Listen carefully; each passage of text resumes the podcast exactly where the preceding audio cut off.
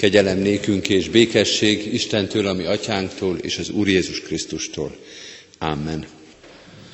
Isten tiszteletünk megáldása és megszentelése jöjjön az Úrtól, aki Atya, Fiú, Szentlélek, teljes szent háromság, egy örök és igaz Isten. Amen. Hajtsuk meg a fejünket imádságra. Urunk, köszönjük néked, hogy a sötétségből van út a világosság felé, és hogy ezt olyan sokféleképpen megláthatjuk, tapasztalhatjuk az életünkben, nem csak a természetben, hanem a Te ígéretedben, a Te igédben is. Segíts most a Te igédre figyelni, hogy az legyen a mi világosságunk, útmutatónk, az mérje meg a világ és a szívünk jelenségeit, gondolatait, reménységeit, az irányítson, vigasztaljon és erősítsen minket. Köszönjük, hogy a Te igét közel van hozzánk.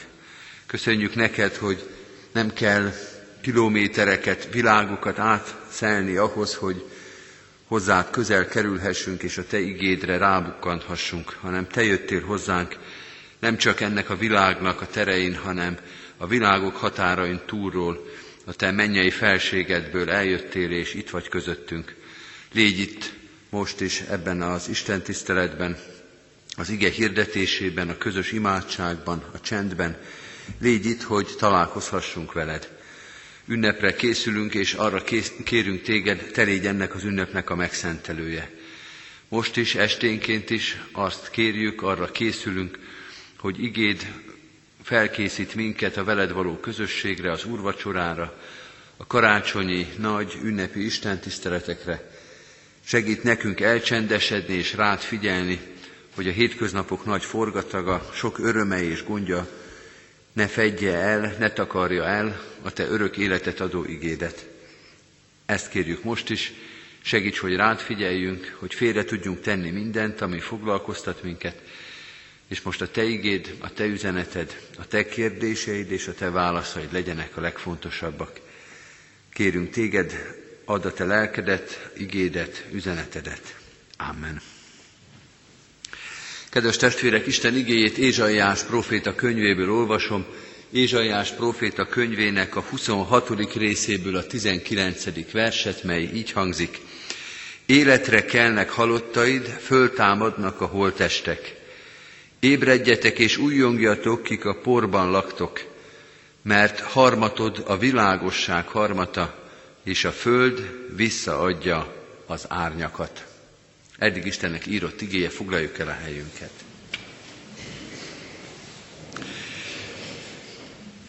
Kedves testvérek, itt is és most is a világosság és a sötétség képe jelenik meg az Isten igéjében, mind ahogy a Bibliában és ezen a héten, ebben a karácsonyi időszakban újra és újra. Mert a Biblia egyik kedves és sokszor használt képe a sötétség és a világosság képe, Ószövetségben és Újszövetségben egyaránt. A mai ige, amelyet olvasunk Ézsaiás könyvéből, a felolvasott Biblia ige különösen szép és költői, egyébként valóban az, ez egy verses szöveg, az ószövetségi vers formában megfogalmazott bibliai üzenet és bibliai szöveg, egy verses formában nagyon szép, de egyébként nagyon kézenfekvő és talán lehet így is mondani hétköznapi képről, a hajnal hasadásról szól. Pontosabban a hajnal hasadást hívja segítségül, hogy valamit elmondjon, amit Ézsaiás ott és akkor fontosnak tartott. A hajnal hasad, a hajnal jön el, de még egészen ott az elején van tulajdonképpen ez a jelenség. Harmatod a világosság harmata, és a föld visszaadja az árnyakat. Ez egy nagyon szép költői leírás annak, hogy az a harmat, amit érzel, az a nedvesség, amit a lábaid megéreznek, az már a hajnalt jelenti. Még sötét van, de ez az a hajnali harmat, amely belepi a tájat, és azok az árnyékok, amelyek ellepték az egész földet, azok szép lassan vissza fognak húzódni, és egyszer csak eljön a világosság. Ez a kép, amelyet a Biblia sokszor használ, és egyébként tegyük hozzá, hogy nem csak a bibliai alapú vallásosság, hanem minden vallásos gondolkodás, sőt, a nem vallásos gondolkodás is szívesen használja a sötétség, világosság ellentét képet, valamilyen rossz és valamilyen jó ellentétére, vagy egymás utániságára. Az Ézsaiás üzenet, amelyet kimond, és amelyet minden ilyen bibliai ige tulajdonképpen kimond, amely a sötétség és a világosság egymás mellettiségét, vagy egymás utániságát fogalmazza meg. Az első gondolat itt szól, amiben eddig éltetek, az a sötét éjszaka volt. Amiben eddig az ember az életét élte, az a sötét éjszaka volt, a sötétség. Ez a kijelentés tulajdonképpen kérdés szegez felénk, és azt mondja, mit gondoltál te az eddig életedről? Mit gondoltál, hogy az milyen napszaknak felelt meg? Azt gondoltad, hogy a verőfényen éled az életedet? Azt gondoltad, hogy fényesség van? Vagy azt gondoltad, hogy homály, szürkület? Azt gondoltad, hogy valamilyen fedett, egy kicsit olyan borongós élet? Vagy éppen egy napsütötte élet az, amelyet te magadénak mondhatsz? Mit gondol az ember, és mit gondolsz te magad arról, hogy mihez hasonlít az életed? Ez egy jó kérdés, de, mondja Ézsajás, van még egy ennél jobb kérdés, az pedig úgy szól, hogy és mit gondol az Úristen a te életedről. Mert ez az ige tulajdonképpen csak elfedve, másodlagosan kérdez rá, hogy vajon mit gondolunk a mi életünkről, ez az ige igazából az Úristennek a véleményét mondja el, és azt mondja, hogy ti idáig szerintem, az én szememben, az én értékítéletem szerint, az én érzékelésem szerint sötétségben jártatok. Úgy nézek rátok, mind akik sötétségben éltetek. Hihető-e az Úristen véleménye az életünkről? Egybe esik-e a saját értékítéletünkkel? Egybe esik-e a saját megállapításunkkal? Hogyha válaszoltunk az első kérdésre, milyennek gondolod a te életedet, vagy milyennek gondoltad a te életedet, akkor ugyanaz a válasz születette meg, mint amit Ézsaiás mond itt az ember életéről, hogy ez még a sötétség, amely majd csak ezután fog elmúlni. Egy picit úgy vagyunk ezzel a kérdéssel, vagy a kérdés adott válaszokkal, mint a beteg és az orvos a betegséggel. Hogy vajon ugyanazt gondolja-e a beteg, meg az orvos arról az állapotról, amiben mi vagyunk. Megegyezik-e a véleményünk? Nem mindig van így. Nem mindig van úgy, hogy az orvos és a beteg ugyanazt gondolja. Így is, úgy is eltérhet egymástól a vélemény. Sokszor van úgy, hogy az orvos azt látja, hogy elég nehéz lesz ennek az embernek megmagyarázni, hogy ő tulajdonképpen beteg. Van is egy ilyen kifejezés, hogy betegség tudat. És bizonyos betegségekhez, bizonyos kórokhoz oda is szokták írni, hogy ez azért nehéz, mert nincs a betegnek betegség tudata. Ő azt mondja, tehát én egészséges vagyok, nekem nincsen semmi bajom. Úgy meggyógyítani valakit, hogy azt gondolja magáról, hogy ő tulajdonképpen egészséges, ez egy viszonylag nehéz feladat. Vagy fordítva, van, amikor az orvos bizonygatja az embernek, hogy higgy el, hogy nincsen semmi baja. Higgy el, hogy ez így normális. Higgy el, hogy sokan ugyanígy éreznek, mint maga. És akkor a képzelt beteg mondja, hogy de ez van, de ez van, de így érzem, de itt fáj, de ott szúr, és a beteg, vagy az orvos mondja, hogy higgye el, magának nincsen semmi baja. Ha az Úristen és a saját viszonyunkra gondolunk, akkor általában az első az, amit nekünk komolyan kell venni. Az első tapint rá az embernek a nagy problémájára, hogy van-e betegség tudata az embernek az Úristen előtt. Vagy hogy inkább teológiai vagy keresztény kifejezésekkel éljünk, van-e bűn tudata az embernek az Úristen előtt. Vagy pedig úgy kell az Úristennek minket meggyógyítani, hogy nincsen bűn tudatunk, és ezért azt gondoljuk, hogy nekünk tulajdonképpen nincsen szükségünk terápiára. Ézsaiás azt mondja az őt olvasóknak, az élet, amelyet idáig éltetek, az a sötétségben eltöltött élet volt, betegségben, a bűnben, az istentelenségben eltöltött élet. De nem kell, hogy így maradjon. És a Bibliának a nagy üzenete az mindig ez, ennek a meghirdetése, hogy amiben vagy az a sötétség, de jön a hajnal. De látod, már elkezdett az ég szürkülni, elindul a fény. Az árnyékok visszahúzódnak, ami beborította a földet, azok elkezdenek visszahúzódni, először csak be a völgyekbe, a repedésekbe, és aztán egyszer csak itt a verőfény. A harmat, amit a lábad érez, az már a hajnalt jelenti, pedig még a szemed nem látja, de már érzed, hogy ez a nedvesség, ez a hajnalnak a közelettét jelenti. Nem kell sötétségben élni. A hajnal hasadás az a Bibliának az egyik nagy képe, szép képe a megváltásra. Arra szeretném fölhívni itt a figyelmet, hogy mi az európai gondolkodásban általában az elmúlást valami negatív dolognak szoktuk megélni, hogy elmúlik valami, elveszik valami, kicsúszik a kezünkből valami, el kell búcsúznunk valamitől, és valóban sokszor úgy van, hogy az elmúlás az szomorú, vagy fájdalmas, vagy éppen traikus dolog. De a bibliai gondolkodásban ennek megvan a másik fele is, és például az a kép, amiről most beszélünk, az azt mondja, hogy milyen jó, hogy elmúlik.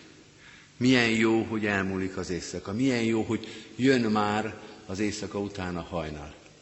Azért is énekeltük a 130. Zsoltát, mert abban is ugyanez van, hogy lelkem várja az Urat, mint az őrök a reggelt, mint az őrök a reggelt. Én voltam sorkatona, és voltam elég serőrségbe, aláírom, ez így van, hogy az ember már ott a négy óra utáni váltásokban már azzal a reménységgel megy ki az őrségbe, hogy most még sötétbe megyek ki, de majd már világosba jöhetek be. Három órás turnusokba váltották egymást az őrök, a négy órás az már könnyű volt, mert az már hétkor jött vissza. Már világosba jött vissza. Már meg lehetett ezt élni, hogy kimegy az ember a vak sötétbe, akkor szép lassan elkezd feljönni a fény. Elmúlik az éjszaka, és ez az elmúlás ez nem rossz, hanem éppen reménységről, vigasztalásról, a világosról szól. A világosságról szól, a reménységről szól, és ahogy idáig is mondtuk, de most hangos, hangsúlyozzuk is ki, nem a napszakokról szól Ézsaiásnak az ige hirdetése. Hogy ebben egészen bizonyosak legyünk, tekintsünk újra vissza a felolvasott igére, amely így kezdődött, életre kelnek halottaid, föltámadnak a holtestek. Nem a napszakokról beszél Ézsaiás, hanem az életről, vagy hogy még konkrétabbak legyünk, az életről és a halálról. És hogyha még helyes sorrendbe is tesszük, akkor még pontosabb lesz a halálról és az életről. Hogy a sötétség, az a halál, az elmúlás, a halandóság, a bűnös életünknek a következménye, hogy meg kell halnunk, de, mondja Ézsaiás, az Úristen azt mondta, hogy nem kell ennek így maradni. Hogy ő tud megoldást az elmúlásra és a halálra. Nem kevesebbről és nem kisebb dologról beszél itt Ézsaiás. A kilencedik részben ugyanez Ézsaiás ugyanezt a képet még egyértelműbben használja, sokkal híresebb ige is, méltán híres, a nép, amely sötétségben jár, nagy világosságot lát, a halál árnyékának földjén lakókra világosság ragyog. Világos beszéd, a szó többféle értelmében is. És a felolvasott mai igében is erről van szó. Hogy az, hogy jön a hajnal, az minden reggel egy kicsit az embert örömmel tölti el, de nem erről az örömről van itt szó, hanem a feltámadás, az örök élet, a megváltásnak az öröméről, a halálból való megváltásunknak az öröméről. Új helyzet van, mondja Ézsaiás. Jön a hajnal, az Úristen véget vet a halál birodalmának, a halál korszakának, a halál egyeduralmának. Adventben vagyunk, és karácsonyra készülünk, erről szól, amiről Ézsaiás itt beszél.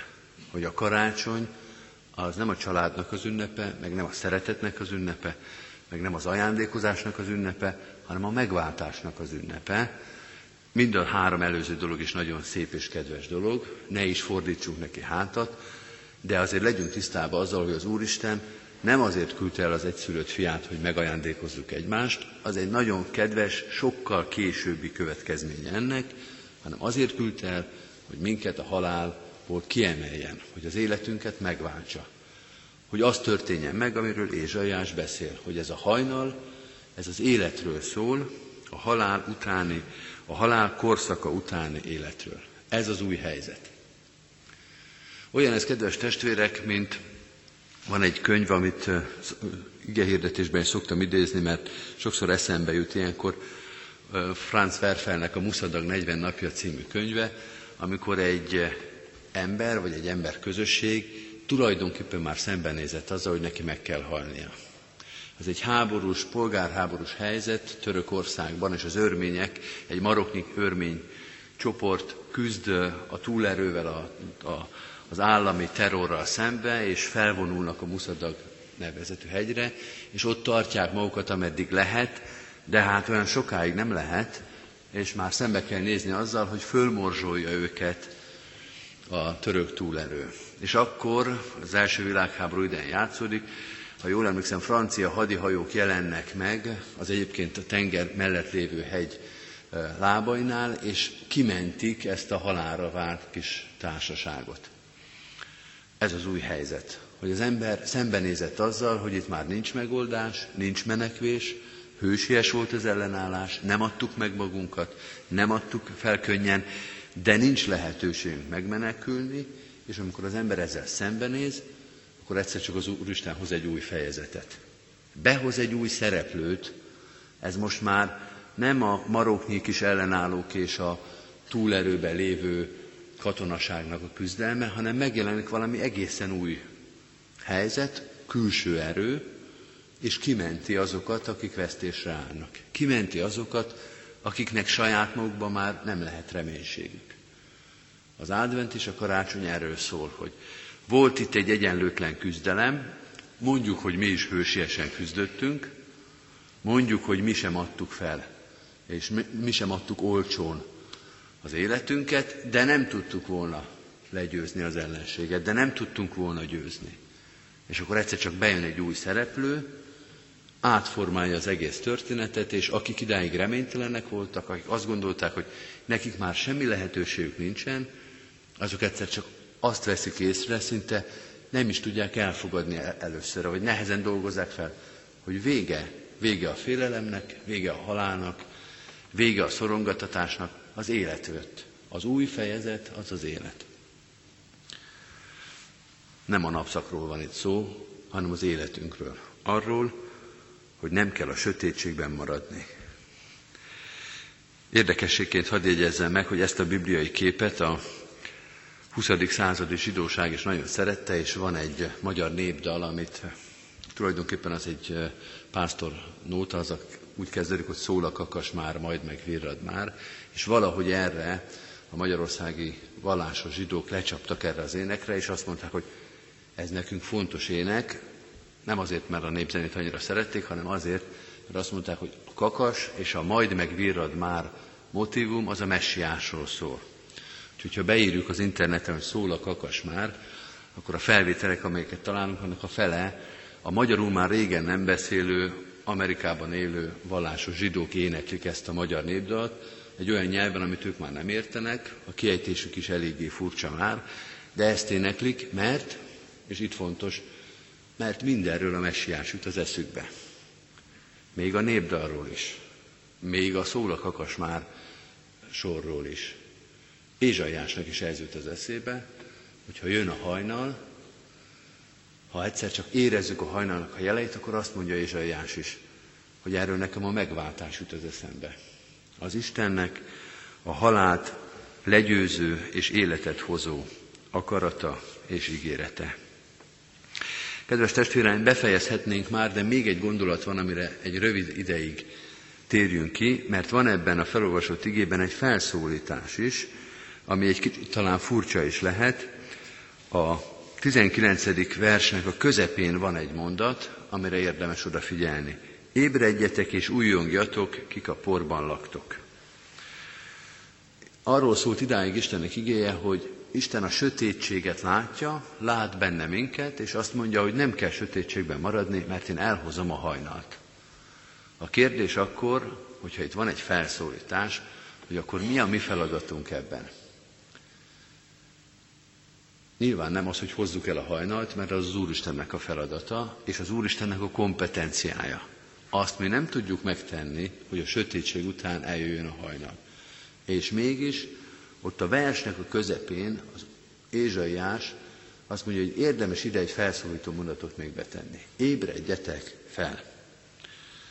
Ébredni az azt jelenti, hogy meglátom, hogy itt a hajnal, és hogy ilyen hivatalosan fejezem ki magamat, a napszak, napszaknak megfelelően kezdek el viselkedni. Mert ez viszont a mi feladatunk. Hogyha az Úristen olyan kegyelmes volt, hogy a sötétség után elhozta a hajnalt, ha itt a világosság, akkor ezt nekünk észre kell venni, el kell fogadni, és azt szerint kell viselkedni. Nem szép dolog a lustálkodás, mondja Ézsaiás, az üdvösség értelmében sem. Nem szép dolog lenne az tőletek, hogyha az Úristen elhozza a hajnat, elhozza a világosságot, akkor ti még mindig úgy viselkedtek, mintha este lenne, mintha sötétség lenne. Az Úristen nem azt várja tőletek, nem azt reméli, hogy ti majd világosságot teremtetek, de azt elvárja tőletek, hogy ha már világosság van, akkor fölkeljetek, ébredjetek, örüljetek meg, viselkedjetek úgy, mint akik látják ezt a világosságot. Az előbb azt mondtam, hogy a napszaknak megfelelően kell viselkedni, talán lehet így is fogalmazni, a megváltásnak megfelelően kell viselkednie az embernek. Fölismerni, elhinni, azonosítani ezt a világosságot, amit az Úristen hozott, és azt mondani, hogy akkor ezekből az következik, ebből az következik, hogy én így és így fogok viselkedni.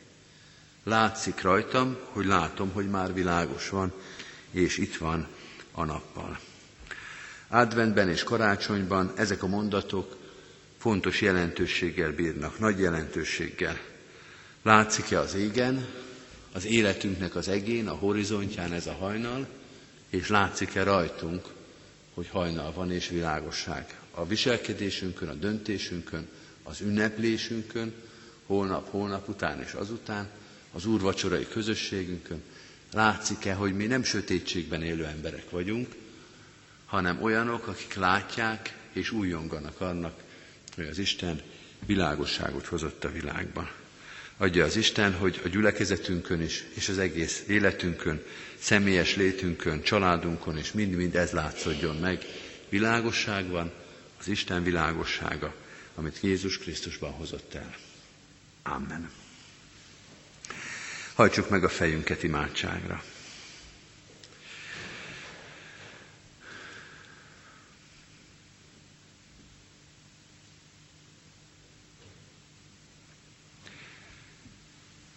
Mennyei atyánk, néha nem könnyű elfogadni azt a diagnózist, amit te az életünkről mondasz. Vagy azért, mert nem is hittük, vagy azért, mert nem volt erőnk elfogadni, hogy mi tulajdonképpen sötétségben éltünk. Talán meg is szoktuk már. Talán azt gondoltuk, hogy ez a természetes, hogy az élet ilyen, sötétségben telik. Köszönjük, hogy te nem fogadtad ezt el. Köszönjük, hogy nem hagytál minket a sötétségben, hogy elhoztad a hajnalt Jézus Krisztusban, a világosságot, a világ világosságát. Nem, ne, nem magadnak, hanem nekünk, akiknek erre olyan nagy szükségünk volt. Segíts, hogy ezt újra és újra meglássuk, ezt komolyan vegyük, és ennek megfelelően éljük az életünket. Vigy ki a szívünkből minden hitbeli restséget, lustaságot, engedetlenséget, Segíts, hogy meglássuk és elfogadjuk a hajnal minden örömét, hogy újjongjunk a Te eljöveteleden, hogy legyen az az életünk öröme, és azt szerint éljünk, és döntsünk, és szolgáljunk. Kérünk áld meg a gyülekezetünket, és a családjainkat, közösségeinket, hogy világosságban járó és világosságot hirdető gyülekezet lehessünk, abban a világban, amely tényleg sokszor nagy sötétségben és homályban éli az életét. Segíts nekünk ebben, hogy világosságot gyújtsunk szeretettel, szolgálattal, igehirdetéssel, hitoktatással, idős és beteg emberek gondozásával, tehát mindennel, amire elindítottál és elhívtál minket. Kérünk téged, mennyei atyánk, segíts nekünk ebben, mert magunktól és saját erőnkből sokszor minden a viszájára fordul. Ne engedd, hogy a szolgálatunk, az életünk, a döntéseink elválasztanak bárkit is a Te igétől. Erősíts meg minket, hogy igazán és hűségesen, hitelesen hirdethessük a Te nevedet. Így kérünk áldást az életünkre, a szolgálatunkra, gyülekezetünkre. Imádkozunk a gyülekezetünk minden tagjáért, a betegeinkért, a megfáradtakért, a gyászolókért különösen is. Olyan nehéz teher a karácsonyban, betegséggel, gyászsal küzdeni, olyan nehéz a magányt hordozni ilyenkor. Urunk, lásd meg ezeket a terheket, enyhítsd és vigasztald ezeknek a terheknek a súlyát, és segíts minket is, hogy mi is odaállhassunk a megfáradt, a beteg, a gyászoló testvérek mellé. Kérünk téged, erősíts minket, hogy az igédet igazán és hitelesen hirdethessük az Isten tiszteleteken, a személyes beszélgetésekben, hogy képviselhessük a Te evangéliumodat ebben a városban. Áldást kérünk a városra, a társadalomra, a körülöttünk élő népekre. Te légy ennek az ünnepnek a megszentelője, a családi körben, a szívekben, az egész magyar társadalomban. Jézus Krisztusért, ami Urunkért kérünk. Amen. Az Úrtól tanult imádságot együtt és fennállva mondjuk el. Mi atyánk, aki a mennyekben vagy, szenteltessék meg a te neved. Jöjjön el a te országod.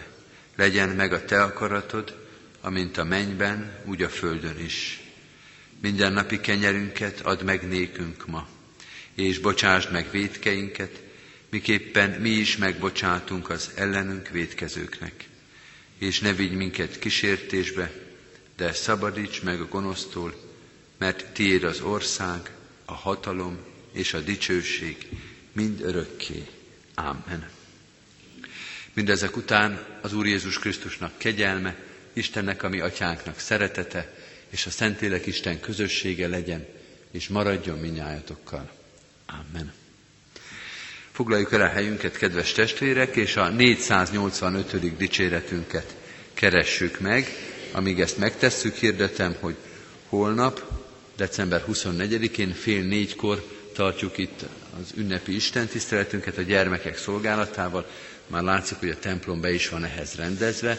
Hívogatunk mindenkit nagy szeretettel erre az alkalomra fél négykor, és utána pedig 25-én és 26-án a megszokott rendben 9-kor, 11-kor és délután 5 órakor tartunk úrvacsorás istentiszteleteket, melyekre mindenkit nagy szeretettel várunk. Most tehát a 485. dicséretünket énekeljük. Jézus Krisztus szép fényes hajnal, ki feltámadsz új világgal.